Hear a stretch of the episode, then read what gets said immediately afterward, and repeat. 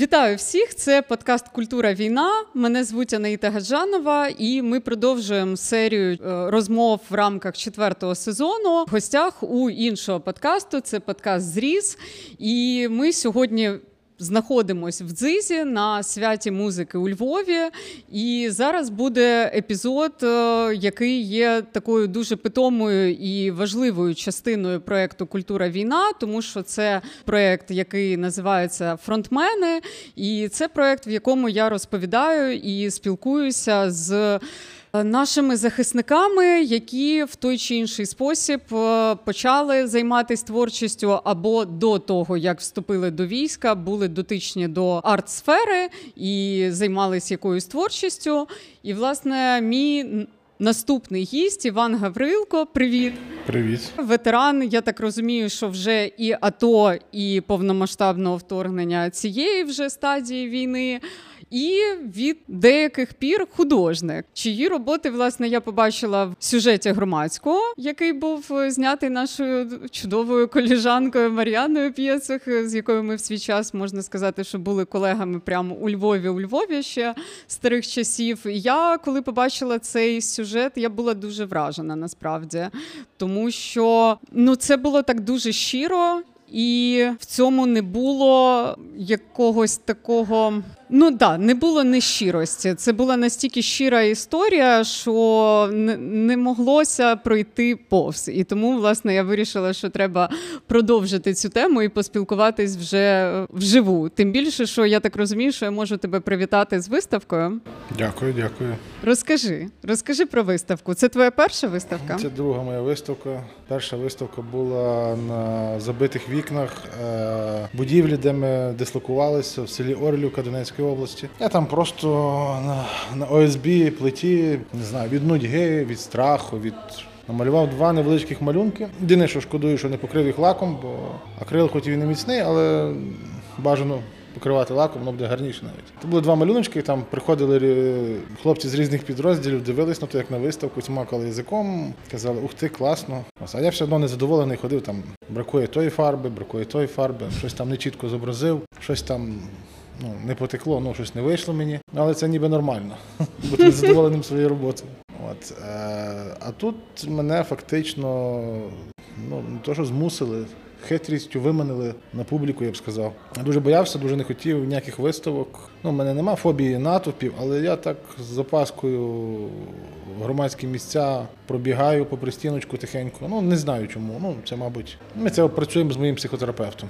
Ось фактично, як прийшли знайомі, і на другий день сказали, що ми вчора домовились, виявляється з тобою про виставку, і вже домовились за приміщення. Ну, все вже, якби. Ну і прийшлось домальовувати е, якісь малюнки, які не були до кінця готові, щось нове домальовувати, оформляти то все діло, там думати над якимись плакатами, ще чимось. Ну, Але фактично за мене ту всю роботу зробили друзі. Організаційно так, маєш тобто, на увазі. Моє завдання було притягнути малюнки, оправити їх в рамки, привезти і допомогти розвішати. Хоча я зі своєю рукою і ногою там особливо не міг нічого вішати. Фактично, все за мене зробили друзі.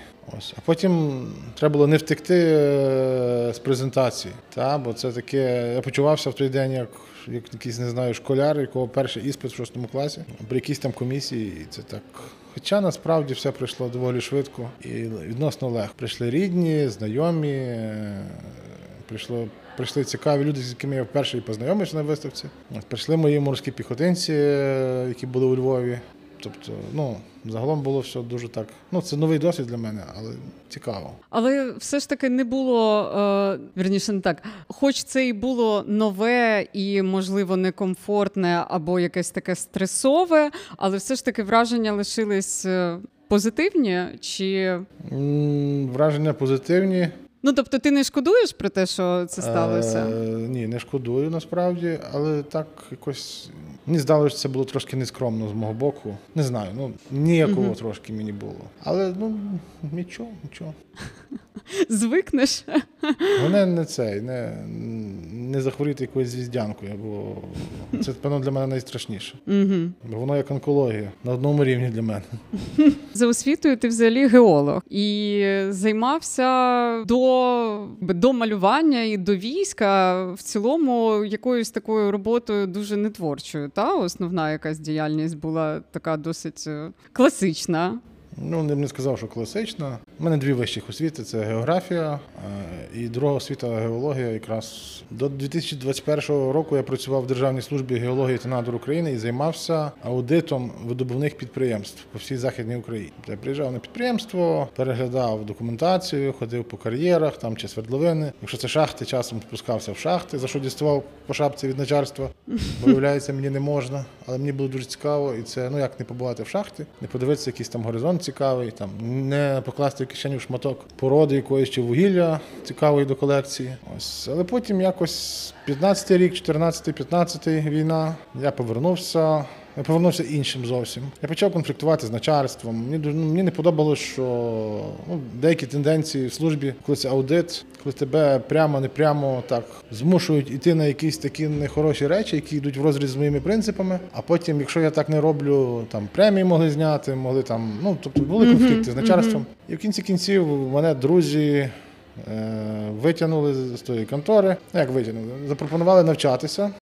Навчатися і якби стажуватися в корпорації монстрів, як я кажу, е, яка займається кібербезпекою, це Under Defense.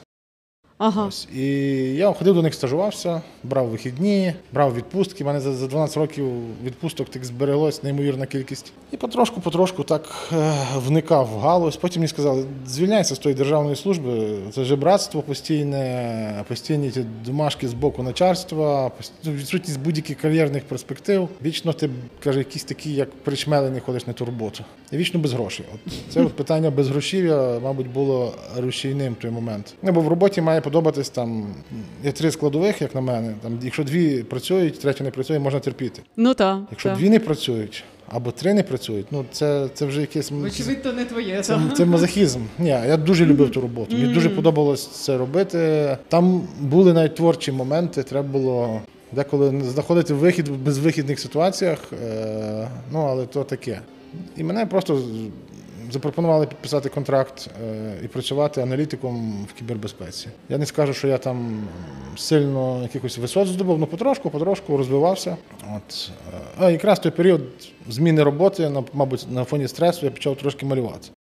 Ага. Але то було таке на чорновиках, якихось офіційних документів, на привітаннях мера міста на такому цупкому папері. Там з Різдвом, з Паскою, от ну так виглядало. Я Ага. собі перший свій мольберт я знайшов на смітнику біля будинку. То я йшов в магазин по продукти, а на чи на пошту, не пам'ятаю. Дивлюсь, стоїть мольберт біля смітника. Ну то не зовсім мольберт, то така дитяча дошка, з одного боку магнітна з маркерами, щоб малювати, а з другого боку чорна, щоб е, ну, можна крейдою було писати. І я так думаю, я зараз піду, вернусь, його хтось точно поцупить. І я той мольберт під руку і на пошту. Прийшов додому, відмив, почистив його, полакував. Ну, я люблю такий трошки нездоровий перфекціонізм в мене є. Ось. І мені стало зручніше вже малювати. Ну, якось воно так У мене таке було один раз. Мені завжди хочеться вікна, оці рами. Коли я бачу дерев'яні рами від вікон, мені завжди хочеться їх забрати з собою. Не знаю навіщо, але буває такий в мене теж е, поклик. Тому в цілому я. Трошечки можу зрозуміти цю історію. Окей. А, якщо говорити про а, таку річ, як ем, як власне виставка, якщо йдеться про зону бойових дій, та в мене багато моїх.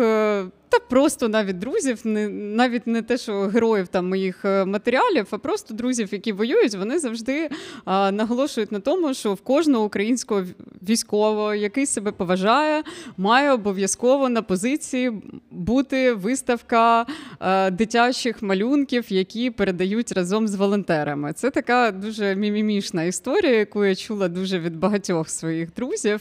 А, чи була в тебе така штука? Так, у нас були, але ми їх зазвичай е, на ну, Я служив в десантно-штурмовій роті, і ну, наші завдання були або щось утримувати, чергуватись, або закривати якісь е, небезпечні напрямки, де було потрібне підсилення. Угу. Ось. Або це були якісь штурмові дії, наступальні дії. В принципі, і так обладнати окопи у нас якби дуже часу не було. Ми в них довго не засиджувались. Угу. Угу. Ми або переміщувалися на інший напрямок. Ну, тобто, це з одного боку дає певні привілеї, з іншого боку, ти не встигаєш звикнути ні до жодної позиції, тебе можуть перекинути на нову, і ти не знаєш, що там, як там, поки звикнеш, поки туди-сюди. Вже наступне, тебе на наступний напрямок їхати. перекидають Мгм. десь там. І це, і це так постійно, така циганщина, можна сказати, там, там, там, там. Ну була в нас база, і на тій базі, ну, в різних місцях. Зазвичай якраз ті, ті, ті малюнки на кнопках, на скотчу обліплювали увесь вільний простір стін, кладовок, сарайчиків, ангарів, ну будь-де, де ми перебували. Тобто, Як це було по відчуттях? Давало воно щось? Ну, воно відволікало. Воно якесь давало якесь відчуття такого домашнього затишку чи що. І ну, Щось в тому просто було, на якусь так? хвилинку можна було подивитися на ті малюнки, замислити, щось подумати і так на секунду відірватися від тої реальності, яка оточувала стати на секунду глухим, не чути там десь вибухів. От, е, мабуть, Мгм. так воно і працювало. Я е, дуже для себе винесла слова, які ти казав в своєму цьому інтерв'ю, про те, що ти хочеш додому і хочеш е, далі жити цивільним життям. І я за них зачепилась з тої позиції, що. Враховуючи те, що війна триває, і ми розуміємо, що вона буде тривати ще хто з нас скільки часу, і це означає, що ті складові твого цивільного життя, такі як родина, або якась е, ну знову ж таки це і професійної діяльності е, стосується. Ну такі якісь аспекти дуже та звичайні життєві, вони все одно. Навіть якщо ти підеш з війська, вони все одно будуть інакші. Та твоє життя цивільне зараз, воно буде.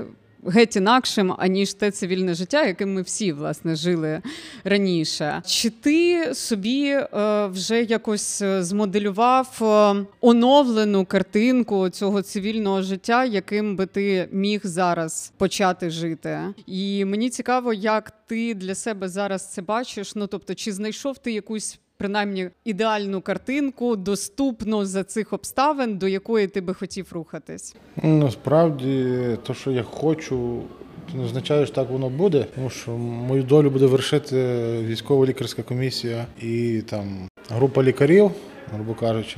До кінця, напевно, я над тим ніколи так і не, не задумався. Але, мабуть, я ну тобто, в ідеалі я хочу повернутися в офіс на роботу в кібербезпеку. Перші тижні після госпіталю, коли я прийшов в хату, порожня хата, мене накривало трошечки, мені було зле. І я зрозумів, що мені треба просто піти в офіс і почати щось робити. Угу. Я за рік отупів і позабував все, що можна було. Ну, а галузь така, що вона постійно динамічно розвивається. Якщо ти е, просто перестаєш вчитися, ти вже стаєш майже за бортом. А якщо ти ще той час е, навіть не займався тою роботою, от як я рік, то воно трошки так усугубляється. Ось, але нічого, потрошку, потрошку. Ну, я би зараз ходив в офіс, але то, то, то лікарі, лікарі, то обстеження, то комісія, то ще щось. Ну і прийти на, в офіс на роботу на дві години це так трошки так. Ну, нечесно по відношенню, напевно. Ну, Ну, але та- та поступово. Я думаю, що це такі речі, якщо вже з комісією вдасться, то далі буде якось. Ні, тобто я тоді вклинююсь в роботу, впрягаюсь. Мені є що вчити. Не треба англійську витягувати, бо вона вже в мене впала нижче плінтуса. Треба згадувати те, що було, якісь нові речі вчитись. Ну і малювати, напевно.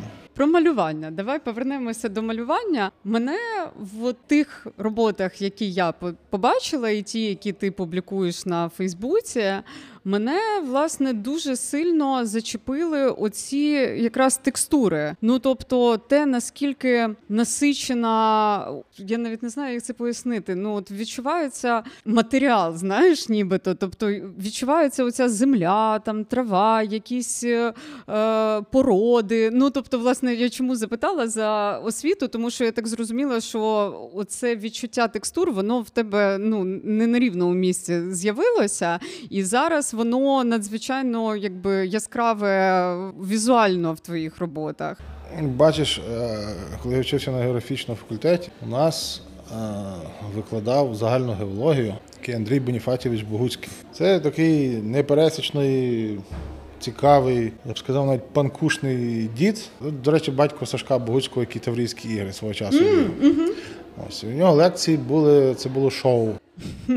Ще називали його лекції художня школа імені Олександра е, Андрія Буцького, Тому що ну, він дуже любив малювати ті всі горизонти. Тобто, і ти міг знати все ідеально, все розуміти, все пояснити. Але якщо ти не можеш намалювати, це все. Ти більше четвірки мати не можеш, ну все, хана. Він дуже був скрупульозний от, от, от в графіці. Він крейдою там, ну, ті його схеми, це були, ну, не знаю, шедеври мистецтва. Не знаю, графічні редактори, напевно, так не завжди можуть намалювати. Ось. Е- я у нього погано малював. Я отримав трійку з загальної геології, потім перездавав, але він каже: ну ти ж розумієш, ти малювати не вмієш. Я тобі поставлю максимум чотири. Ось, ну. Не про, ну, тобто, ну, мабуть, що то десь звідти. Угу. Бо коли ти не можеш, е, не, маючи техніки, правильної техніки, там перспективи, гри тіней, ну я того не вмію, відверто скажу, поки що. Тоді я просто передаю ті речі е, текстурою, шероховатістю поверхні, там більшими мазками, грубшими мазками. Ну, мені так вдається. Угу. Тобто, це все одно сублімація відчуттів, які все одно висловити вербально, скажімо, та не виходить, і можливо і не хочеться. Останнім часом мені здається, що дуже мало про що хочеться говорити. Насправді то. А от передати це як в інший спосіб та знайти для цього потрібний інструмент, це можливо дуже. Помічне, кажи мені ось що зараз, коли ти вже розумієш, що ну в тебе вже трошки набилась рука. По перше, по-друге, в тебе є вже розуміння власне якихось речей, які ти вмієш, не вмієш, бо ти навіть зараз про це сказав. Я так розумію, що ти почав вивчати це трошечки, та відкривати для себе власне мистецтво. Та? Так. Ну, тобто, ну, так склалося, що в мене дуже багато друзів-художників, е, скульпторів, там, різьбярів. Е, ну, то було оточення таке, просто моє оточення, така моя мильна бульбашка. Я там себе завжди відчував такою білою вороною, але ну, мабуть, це теж повпливало на мене. А зараз я постійно когось з колег прошу, підкажи, поможи, розкажи. А, а як, типу, чим ґрунтувати, там, який лак краще для покриття, там, як змішати такий такий колір різних виробників, чи не буде чогось іншого. Ну, тобто, Плюс деколи, відверто кажучи, практично ловлю своїх знайомих за барки і прошу там, покажи мені, як показати там об'єм, глибину. Ну, відверто скажу з класичної, то якщо взяти класичне мистецтво, от то, що вчать в академіях, в училищах культури, художніх училищах, я такий далекий від ідеалу, але ну, я думаю, що той, хто йде, осилить шлях чи як. А що тобі взагалі подобається от з візуалки? Мається на увазі якісь автори, чи якась стилістика, чи період. Мені я б не сказав, що подобається хтось конкретно. Мені подобаються якісь е, окремі твори, наприклад, там теж Сальвадора Далі різні речі. Одні мені подобаються, інші не подобаються. Ну, е, найбільше я надихаюсь імпресіоністами. От.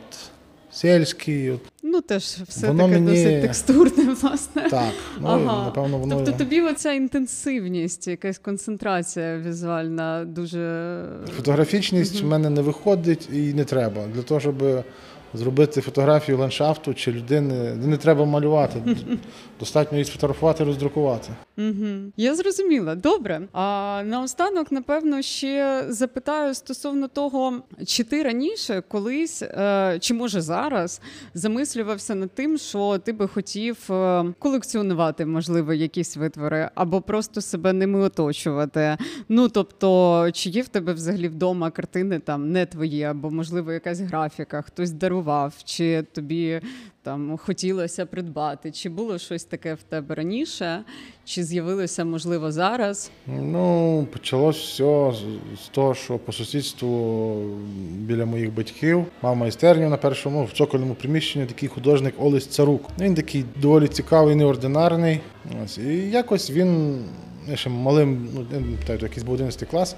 Він запропонував мене намалювати олівцем безкоштовно. Я думав, що треба було гроші йому якісь дати. Він каже, та ні. І він намалював мене, і той листочок в мене зберігся. Він в мене висить зараз на стіні. Пізніше, коли я почав робити ремонт вже в своїй квартирі, я задумався над тим, що пасувало б чимось її облагородити. Голі стіни це ну. Обої я терпіти не можу, я себе відчуваю в квартирі з обоями, як в картонному ящику.